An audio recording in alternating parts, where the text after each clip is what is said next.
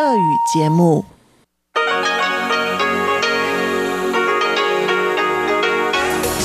В эфире Международное радио Тайваня. В эфире русская служба Международного радио Тайваня. У микрофона Мария Ли. Здравствуйте. Мы начинаем ежедневную программу передач из Китайской Республики. Как обычно, наши передачи выходят на коротких волнах на частоте 9490 кГц с 11 до 12 UTC и на частоте 5900 кГц с 17 до 17.30 UTC. Напоминаю также, что все наши часовые программы и отдельные передачи можно слушать на сайте ru.rti.org.tw. А еще у нас есть подкасты и мобильное приложение RTI To Go. Итак, сегодня суббота. Субботнюю программу открывает обзор новостей недели. Продолжает рубрика Владимира Малявина «Всемирный Чайна Таун». Это получасовая программа, а часовую программу также продолжит рубрика «Наруан Тайвань» музыкальная передача, посвященная песням коренных народов острова, которую ведет Игорь Кобылев. И в конце субботнего часа повтор радиопутешествия по Тайваню с Чеченой Кула. Доллар. Оставайтесь на наших волнах, мы приступаем к обзору новостей недели. Главная тема недели – вакцина. То Тайваню продают вакцину Pfizer, то не продают. Давайте попробуем разобраться. В среду 17 февраля министр здравоохранения и социального обеспечения Тайваня Чень Шиджун рассказал о вмешательстве Китая в подписание контракта о закупке Тайванем 5 миллионов доз вакцин Pfizer-BioNTech. По словам министра, подписание контракта было назначено на конец 2020 года. Однако под давлением Китая сделка не состоялась. Министр сообщил, что немецкая компания BioNTech признала шанхайскую компанию Fosun Pharma как полномочного представителя Китая. Ранее, в ноябре 2020 года, Тайвань вновь не был допущен к участию во Всемирной ассамблее здравоохранения. И, опасаясь возможного вмешательства Китая в процесс переговоров, тайваньская сторона не разглашала информацию о грядущей закупке. Так сообщил нам министр здравоохранения. Ранее Центральный противоэпидемический командный пункт, который министр, собственно, и возглавляет, сообщил, что Тайвань планирует закупку 20 миллионов доз вакцин. Из них 5 миллионов предоставлены в рамках инициативы COVAX. И это, скорее всего, мы предполагаем вакцина Модерна. Еще 10 миллионов – это вакцины компании AstraZeneca. А об оставшихся 5 миллионов миллионов информация не уточнялась. Видимо, из-за опасений, что сделка сорвется. Но что вы думали? Уже на следующий день немецкая биотехнологическая компания BioNTech сообщила, что планирует все-таки продать вакцину Тайваню. Об этом сообщило агентство Рейтер. BioNTech, по сообщениям Рейтер, заявила, что стремится положить конец пандемии и заботиться о здоровье людей всего мира. Поэтому компания планирует предоставить вакцину Тайваню в рамках этого обещания. Компания не уточнила, сколько именно доз будет отправлено на Тайвань и когда. Только сказали, что на этот счет ведутся переговоры. А в пятницу мы получили информацию о том, что первая партия вакцины AstraZeneca будет доставлена на Тайвань уже в конце текущего месяца. Пресс-секретарь Центрального противоэпидемического командного пункта Джоан Женьсян рассказал 19 февраля, что 200 тысяч доз вакцины компании AstraZeneca будут доставлены на Тайвань в конце февраля. Вакцинация начнется уже в марте. Он напомнил, что вакцины в первую очередь получат медицинские работники первой линии борьбы с эпидемией, руководители противоэпидемических служб и некоторые сотрудники аэропортов. Что касается служащих центрального правительства и местных администраций, министр здравоохранения Чен Шиджун заявил, что в первую очередь вакцины должны получить те, кто контактирует контактирует с больными, а потом уже остальные госслужащие.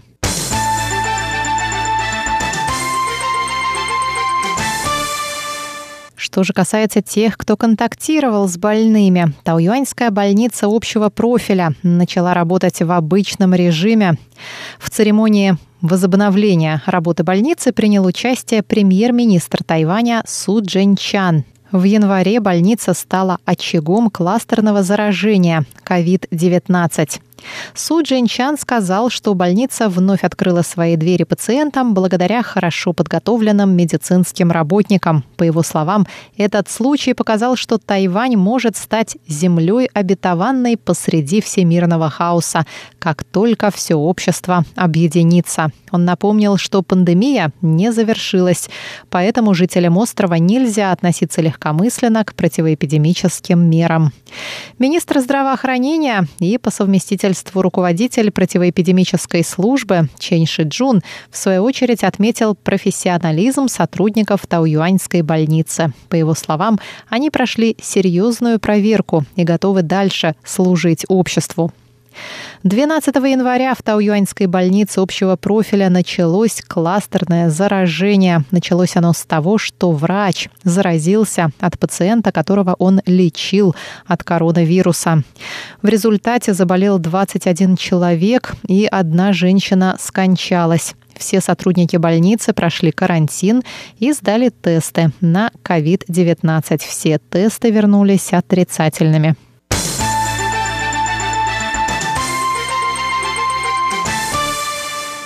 Пресс-секретарь президентской канцелярии Тайваня Джан Дуньхань сообщил в среду, что президент Цай Янвэнь велела дополнить название патрульных катеров надписью Тайвань. Это распоряжение президент Цай Янвэнь сделала еще 11 декабря в ходе церемонии спуска на воду патрульного катера «Аньпин».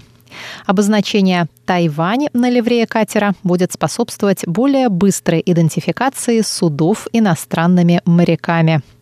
Управление береговой охраны сообщило 17 февраля, что поверх надписи «Береговая охрана Китайской Республики» на ливрее патрульных катеров появится слово «Тайвань».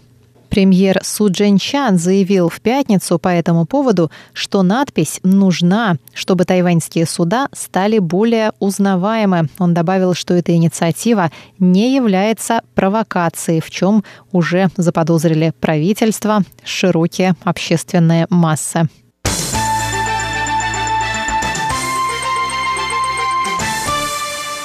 Представительство Тайваня в Мьянме сообщило в минувший понедельник, что находящиеся в стране граждане Тайваня смогут вылететь на родину двумя эвакуационными рейсами. Первоначально рейсы планировалось осуществить 21 и 28 февраля, но рейс 28 февраля позднее был перенесен на март. Рейс осуществит государственный тайваньский перевозчик China Airlines. Представительство просит граждан Тайваня сохранять спокойствие и не поддаваться панике, которая способствует распространению в сети недостоверной информации. Оно также призывает тайваньцев соблюдать осторожность, не выходить на улицу без особой надобности и принимать меры для охраны безопасности своих жилищ и предприятий. 1 февраля в Мьянме произошел военный переворот. С тех пор многие тайваньские компании в стране возобновили бизнес, но некоторые сообщают о невозможности экспорта в связи с политической нестабильностью. Министерство иностранных дел Тайваня заявило в среду, что не исключает роста нестабильности в Мьянме в связи с политическими протестами, вплоть до военного вмешательства. Представительство готово оказывать гражданам Тайваня всю посильную помощь.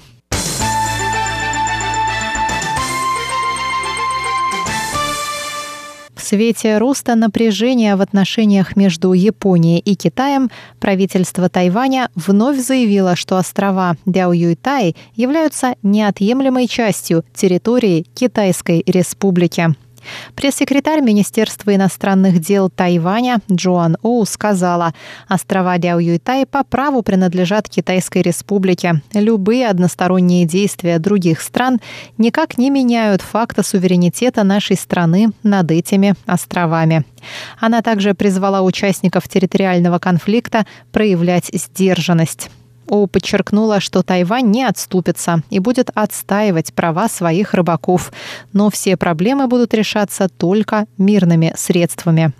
Министерство иностранных дел дала комментарий после сообщения о том, что Токио планирует вооружить морской патруль в водах у островов после того, как там несколько раз за последние две недели появилась вооруженная береговая охрана Китая.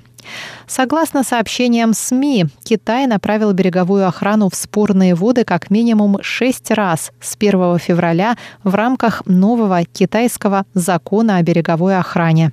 Некоторые из судов были оснащены оружием, похожими на пушки, пишет газета Japan Times. Согласно новому закону, китайская береговая охрана может использовать оружие против иностранных судов, которые незаконно действуют в водах Китая при некоторых условиях, что вызывает опасения усиления напряжения в регионе. В Министерстве иностранных дел Тайваня добавили, что Китай также продолжает запугивать Тайвань, отправляя свои суда и самолеты в морское и воздушное пространство близ острова. Согласно данным ведомства, с 1 января по 17 февраля китайские самолеты вошли в зону опознавания ПВО Тайваня 40 раз. В 2020 году наблюдалось 102 таких случая. Из них в шести случаях самолеты пересекли срединную линию Тайваньского пролива.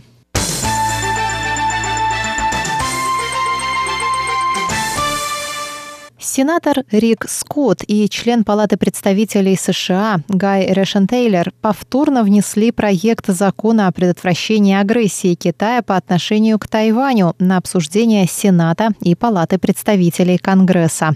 Закон предполагает усиление помощи Тайваню в противостоянии агрессии со стороны Китая. В рамках законопроекта президент США будет наделен полномочиями применения военной силы в случае необходимости обеспечения безопасности Тайваня.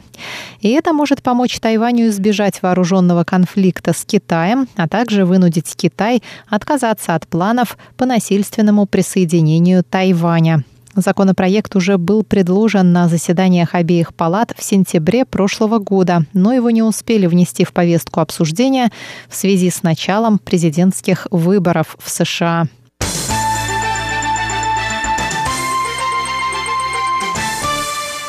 Многие сотрудники тайваньских компаний меняют место работы после Нового года по лунному календарю. Такая тенденция наблюдается каждый год, и она связана с тем, что работодатели выплачивают годовые бонусы перед новогодними праздниками, поэтому сотрудники уходят на новое место после получения бонусов. Тайваньский исследовательский институт промышленных технологий представил новый инструмент для распознавания сотрудников, которые, вероятно, захотят сменить место работы. Искусственный интеллект проводит анализ больших данных, в которых содержится информация о сотрудниках. Инструмент доступен на платформе ILDA. Компании могут воспользоваться этим инструментом, чтобы попытаться удержать сотрудников, в обучение которых были вложены определенные ресурсы. Высокая текучка кадров также оказывает негативное влияние на передачу опыта внутри компании, поясняют в институте. Искусственный интеллект анализирует данные о возрасте, трудовом стаже, образовании, количестве командировок, отпусках и больничных, а также показатели рабочей результативности. Все эти факторы могут оказать влияние на желание сотрудника сменить место работы. К примеру, сотрудник с небольшим трудовым стажем, но который много времени проводит в рабочих командировках, скорее всего задумается об уходе с настоящего места работы. Инструмент на основе искусственного интеллекта поможет заблаговременно распознать таких сотрудников, которые находятся в группе риска. Имея эту информацию, руководство компании может принять меры, чтобы снизить нагрузку на конкретного сотрудника и распределить ее между другими. В исследовательском институте промышленных технологий рассказали, что факторов, которые влияют на желание сотрудников сменить работу, множество. Поэтому инструмент для их распознавания будет совершенствоваться, чтобы помочь компаниям снизить нагрузку на кадры. Обзор новостей недели для вас подготовила Мария Ли. Пожалуйста, оставайтесь с русской службой МРТ.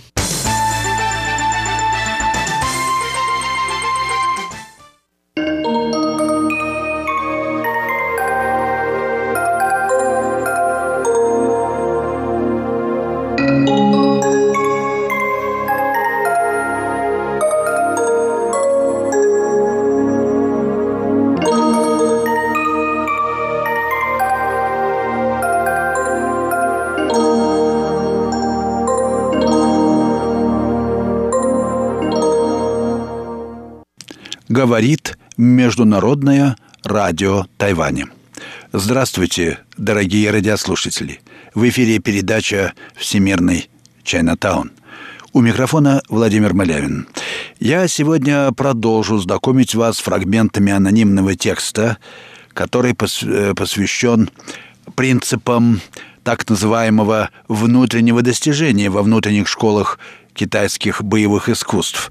Это прежде всего Тайди Цюань, Сине Цюань, Багуаджан, ну и дело, конечно, не в школах, а в принципах. Э, текст анонимного автора дает нам очень хорошее и связанное понимание этого очень деликатного и загадочного вопроса, о котором очень мало можно что-то прочитать в литературе, прочитать что-то внятного. Э, если вы помните, в прошлой передаче закончилась на том, что так называемое прежденебесное действие или раскрытие прежденебесных способностей должно происходить спонтанно, так сказать, автоматически.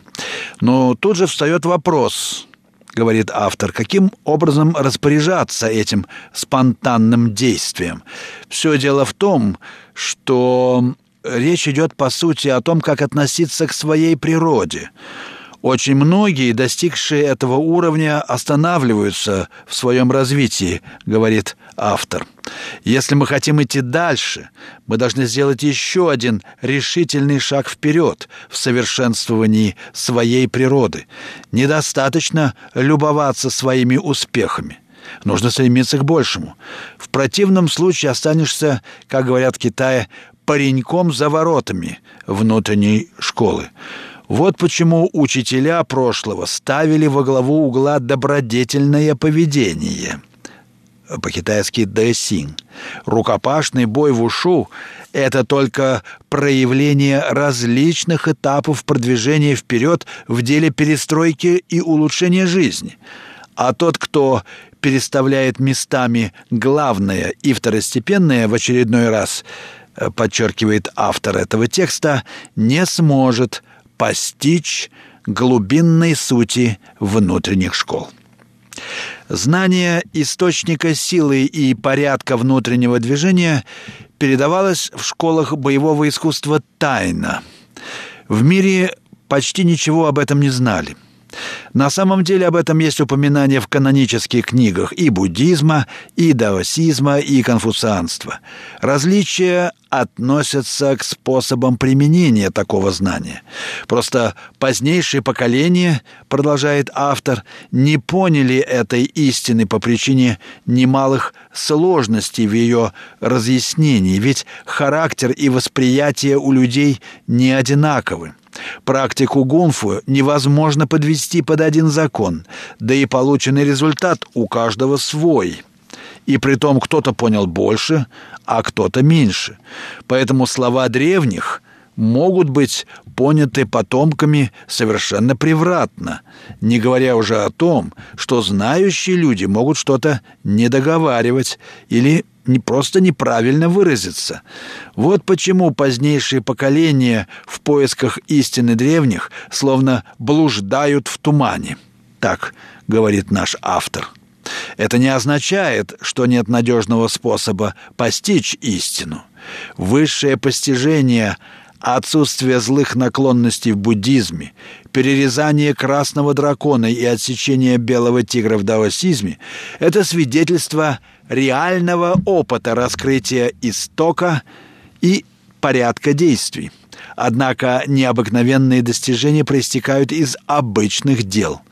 Людям нравится все усложнять, и они ошибочно полагают, что некоторые способности древних для них недостижимы. Такое мнение происходит, во-первых, от незнания правильных методов учения, и, во-вторых, от неправильного обучения. Например, Чему служат правила монашеской жизни в буддизме и даосизме? На этот вопрос, наверное, смогут ответить много людей, хотя их ответ не обязательно будет правильным. Некоторые утверждают, что эти правила установлены для всех, а истинные законы жизни передаются тайно. Нельзя сказать, что такая точка зрения совершенно неверна. К примеру, в области поведения очень трудно регулировать отношения между мужчинами и женщинами. Сейчас есть много проповедников, рассуждающих о морали. Спросите их, что делать в конфликтных ситуациях, которые столь чисты в отношениях между мужчинами и женщинами. И они не смогут дать конкретный совет.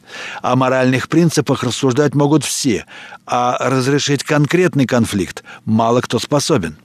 Недавно один проповедник много рассуждал о том, что совместное совершенствование мужчины и женщины разрушительно для морали.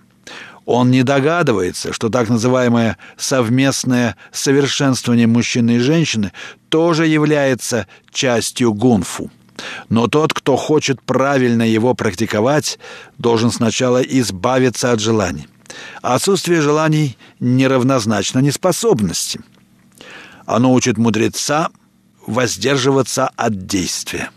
Такое умение должно иметь своей основой единство тела и духа. Речь идет о личном совершенствовании, а не о каких-то приемах и навыках. Как раз в этом вопросе очень мало ясных свидетельств и разъяснений. Так что вопрос этот чрезвычайно сложным. Или, по словам Нань Хуайдина, известного современного проповедника и философа Китая, он за много лет не видел ни одного человека, который имел опыт закладки основы совершенствования в течение ста дней.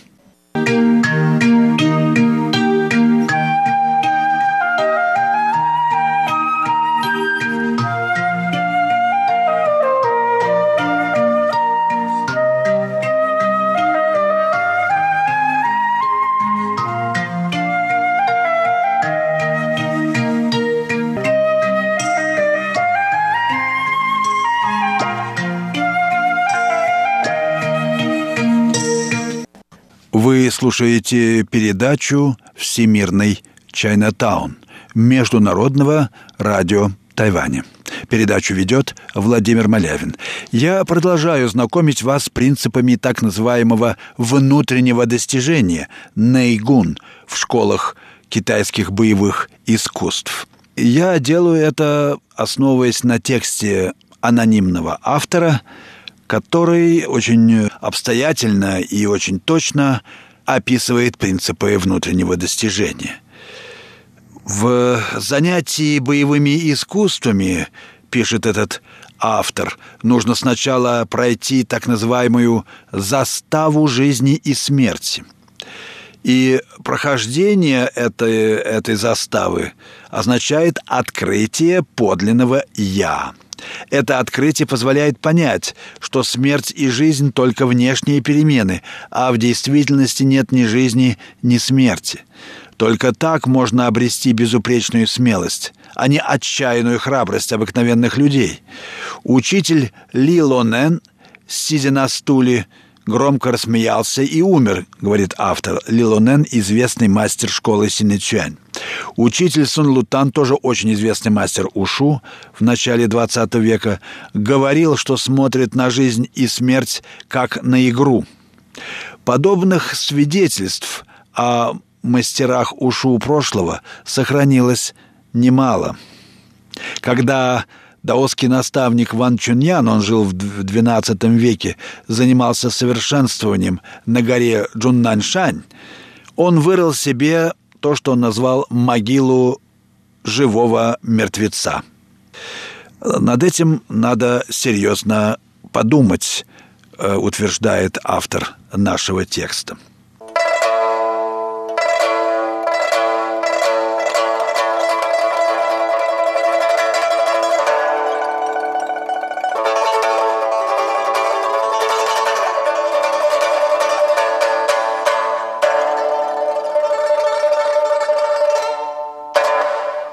Вы слушаете Международное радио Тайваня, передачу «Всемирный Чайнатаун».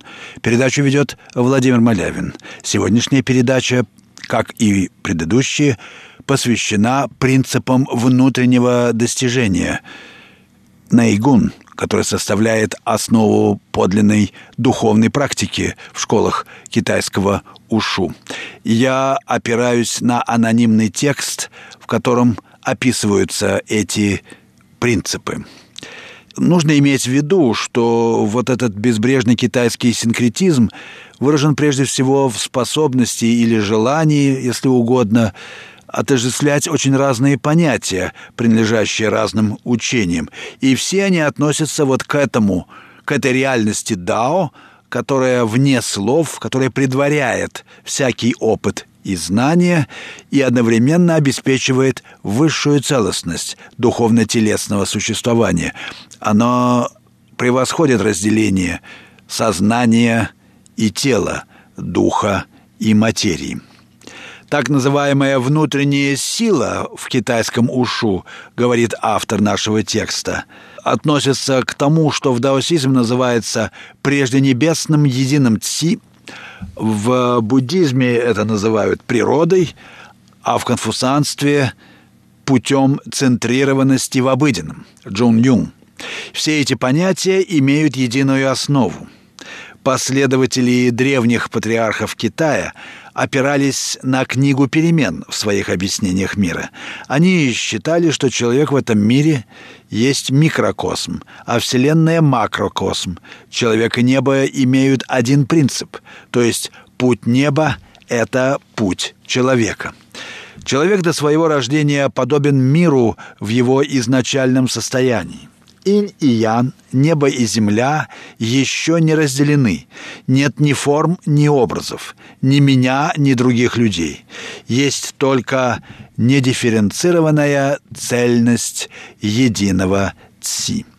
С рождением ребенка, как после разделения неба и земли, появляется материальный мир, а вместе с ним начало инь и ян, добро и зло – Прежде небесная Ци по мере взросления человека загрязняется предметным знанием и страстями. Изначальная Ци постепенно уменьшается, тело с каждым днем слабеет. Говоря в терминах науки книги перемен, нужно направить вспять действие пружины жизни, овладеть переменами инь и ян, привлечь силу ци вернуться к истоку жизни, чтобы тело окрепло и прежде небесный корень жизни окреп. По этой причине, продолжает автор нашего текста, древние вели разделение между прежде небесным и после небесным порядками расположения восьми триграмм в книге «Перемен». В прежденебесном раскладе небо вверху, земля внизу, огонь на востоке, вода на западе. После небесном раскладе восьми триграмм огонь вверху, вода внизу, гром на востоке, озеро на западе, а небо и земля находятся, соответственно, на северо-западе и юго-востоке. Древние мудрецы полагали, что тело человека имеет небесную основу. Инь и Ян находятся в гармонии, как показано в диаграмме прежде небесного расположения триграмм. Три сплошные черты триграммы Тень указывают на энергию чистого ян. Три прерывистые черты триграммы кунь указывают на энергию чистого инь. А когда человек входит в посленебесный мир, инь и ян расходятся. Срединная черта триграммы тянь входит в триграмму кунь, а средняя черта триграммы кунь переходит в триграмму тянь. Так триграммы тянь и кунь претерпевают превращение.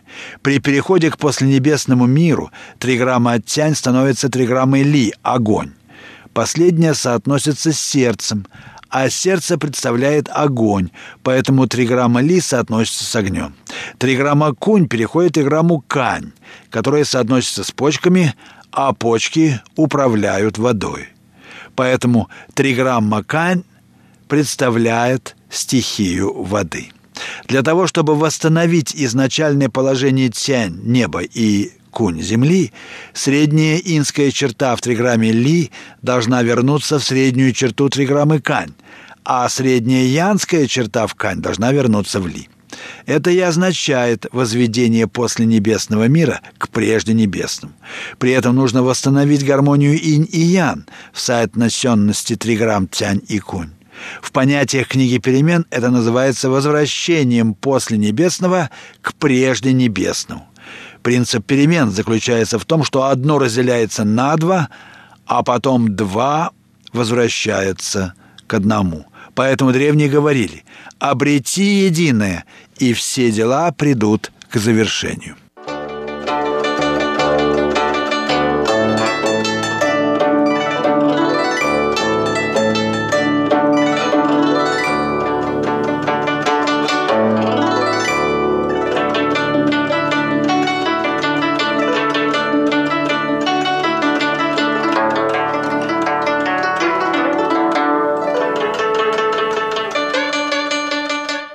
Вы слушаете передачу «Всемирный Чайнатаун» Международного радио Тайваня. Передачу ведет Владимир Малявин.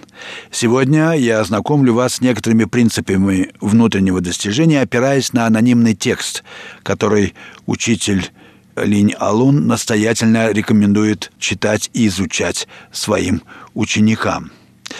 После э, рассказа о изменениях триграммы и их соотнесенности друг с другом, самое время напомнить, что технические термины вот этой китайской традиции описывали процесс совершенствования очень образным языком в виде уподоблений или иносказаний. К примеру, хотя киноварное поле или жизненные точки определенным образом локализованы, они не имеют физического местонахождения, так что позднейшим поколениям было трудно понять их изначальный смысл. В занятиях нужно обязательно идти от несуществующего к существующему.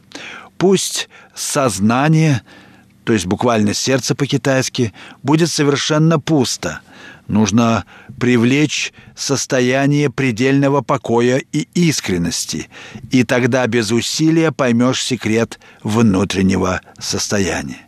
Сокровенная застава, сокровенные отверстия — это точки раскрытия Ци подлинного, единого, прежде небесного бытия посредством после небесного дыхания. Они не имеют определенного места, но имеют вполне реальный образ — так что древние люди не изрекали слов попусту.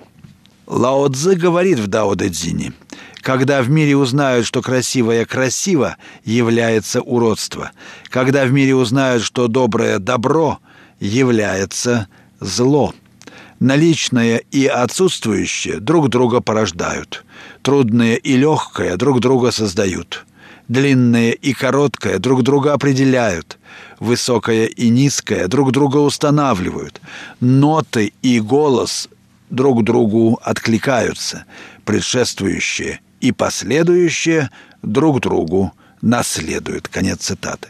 Смысл этих слов в том, говорит автор нашего текста, что если все будут стремиться к безупречно благой и прекрасной жизни, неизбежно появится противопоставление доброго и плохого. И тогда то, что считается красивым, уже не будет красотой, а то, что считается добрым, уже не будет добрым. Вот таким образом мы приходим к истине недеяния, в надежде, что люди не поддадутся соблазну противопоставления понятий. И это важнейшая установка китайской мысли, которая вошла в плоть и кровь всей практики китайских боевых искусств. Но ну, об этом я продолжу свой рассказ в следующей передаче. Вы слушали передачу «Всемирный Чайнатаун». Ее подготовил Владимир Малявин. На этом я прощаюсь с вами, дорогие слушатели. Всего вам доброго. До следующей встречи в эфире.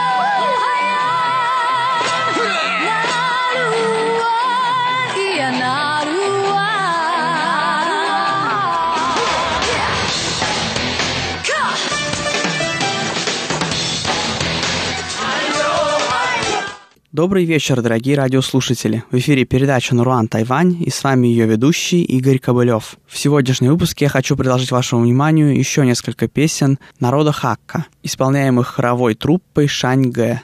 И первым номером сегодняшнего выпуска старинная, колыбельная людей Хака из уезда Гаосюн, города Мейнун. thank you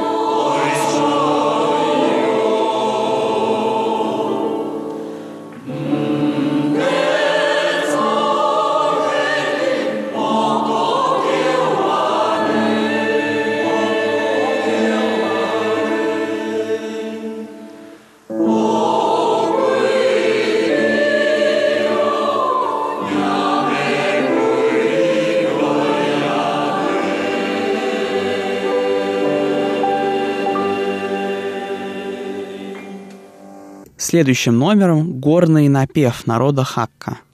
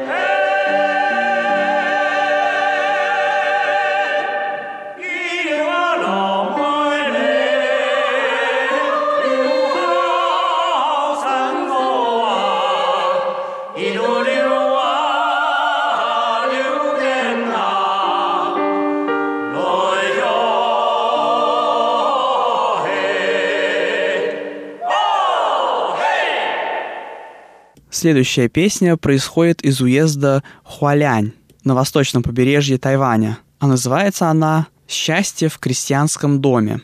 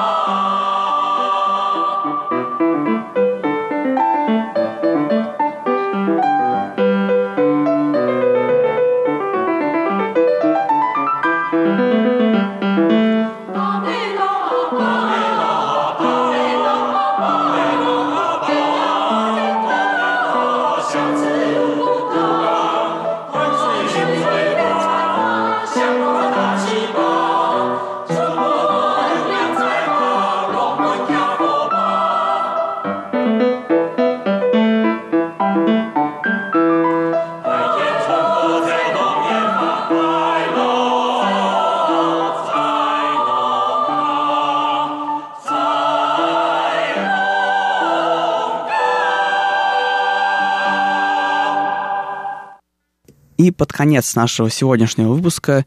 Еще одна вариация горного напева народа Хакка –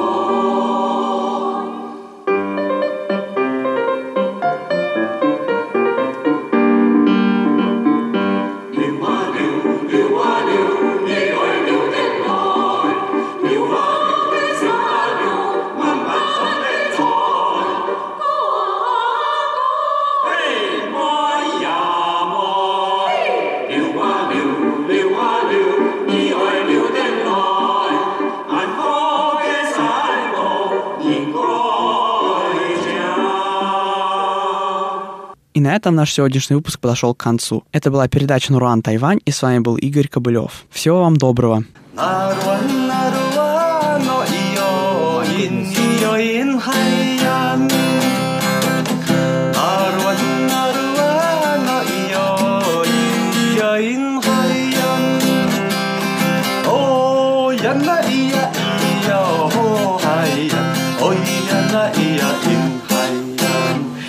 Здравствуйте, дорогие друзья! В эфире еженедельная передача радио «Путешествие по Тайваню». Я сейчас записываю передачу на телефон. К сожалению, у меня микрофона с собой не оказалось. У меня эта вся поездка какая-то вся спонтанная. А нахожусь я сейчас на ночном рынке прямо в центре Тайдуна и записываю эту передачу в канун Нового года по лунному календарю, который завтра наступает. И приехав сюда, в Тайдун, буквально пару часов назад, я решила выбраться, поесть где-нибудь, но оказалось, что все рестораны либо забронированы заранее, и там уже огромное количество людей сидят, либо вот просто половина ресторанов не работает. Но каким-то чудесным образом ночной рынок в Тайдуне оказался открыт. А при входе на ночной рынок висит табличка, где написано, что на рынке нужно находиться в маске. Но, как вы знаете, на ночных рынках принято есть, и есть очень много уличной еды, и пока не очень понятно, как это делать в маске, потому что еду вроде продают, и люди вроде покупают. В некоторых местах есть э, столы. Оставайтесь на волнах МРТ, я продолжу прогулку и расскажу вам, если что-то будет интересное.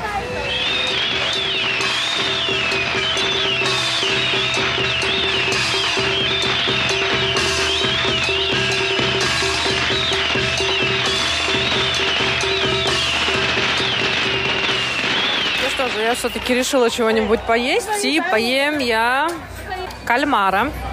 Вот его прямо при мне готовят.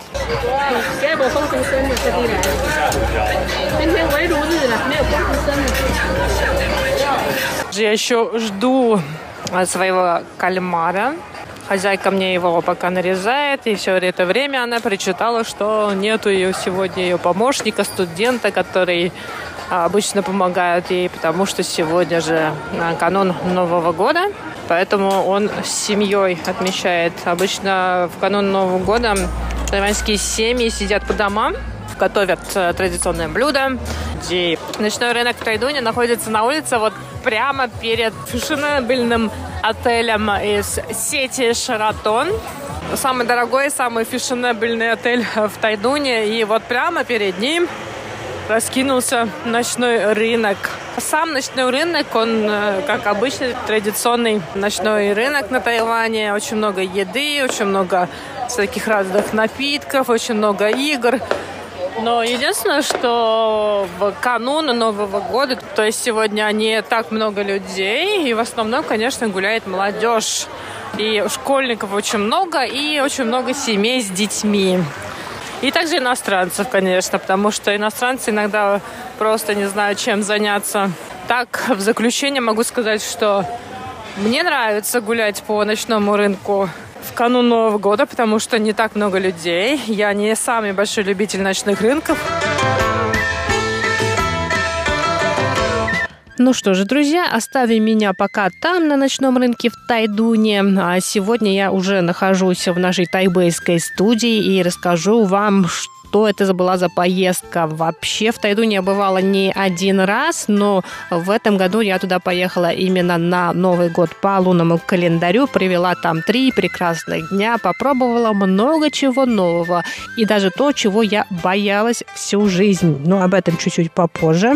Тот вечер накануне Нового года в Тайдуне были оживленными лишь вот улицы рядом с ночным рынком. Вообще на улицах было немного пустовато, но, как мы уже знаем, в канун Нового года принято сидеть дома, накрывать праздничный стол. И в один момент, гуляя по этим пустынным улицам, я увидела молодого человека, который пританцовывал перед магазинчиком с лотереями, и я тут поняла, что это знак. Видимо, это живая реклама в виде танцующего молодого человека. Настолько привлекла мое внимание, что я даже пошла, купила себе лотерейный билет. И не один, а сразу четыре штуки.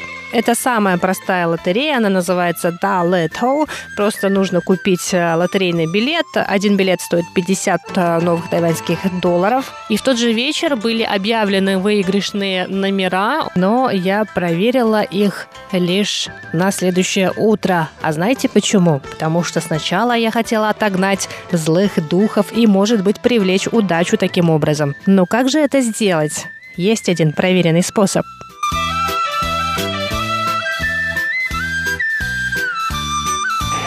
что, дорогие друзья, э, я это делаю впервые. Вот я купила себе э, коробочку с фейерверками. Их тут всего 9 штук, то есть 9 зарядов. Зажигаю фейерверки я впервые, и поэтому я не знаю, что сейчас э, будет. Немного, конечно, страшно, но так уж повелось, что в первый день Нового года по лунному календарю, а здесь на Тайване, да и вообще во всем мире где есть китайцы, взрывают фейерверки, петарды, и чтобы отпугнуть злых духов. Поэтому сегодня, гуляя по Тайдуну, я решила, что я тоже должна это сделать. Ну, посмотрим, что сейчас получится. Немножко, конечно, страшно.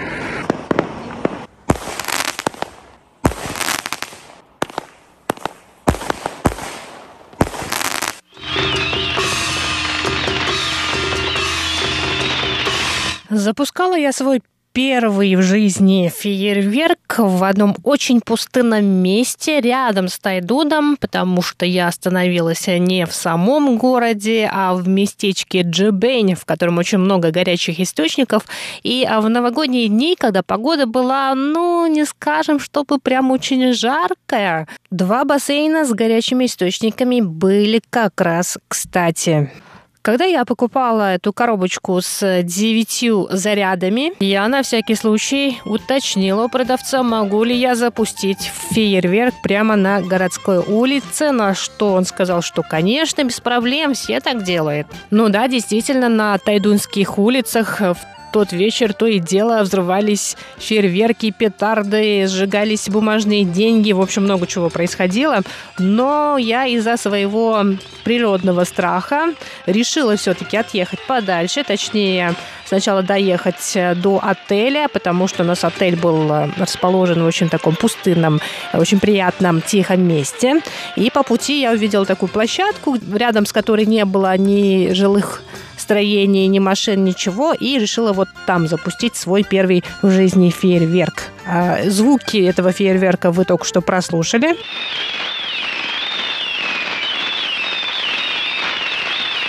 Петарды и фейерверки в Китае, на Тайване вообще вот в большом китайском мире запускать, чтобы отогнать злых духов. И, видимо, у меня это получилось.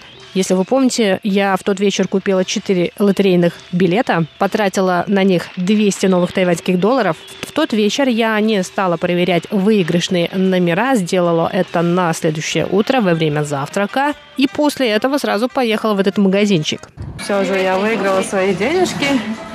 400 NT. Э, билеты я купила за 200 NT, так что чистый выигрыш у меня целых 200. Я удвоила сумму. Вот, так что пойду сейчас тратить свои кровно заработанные.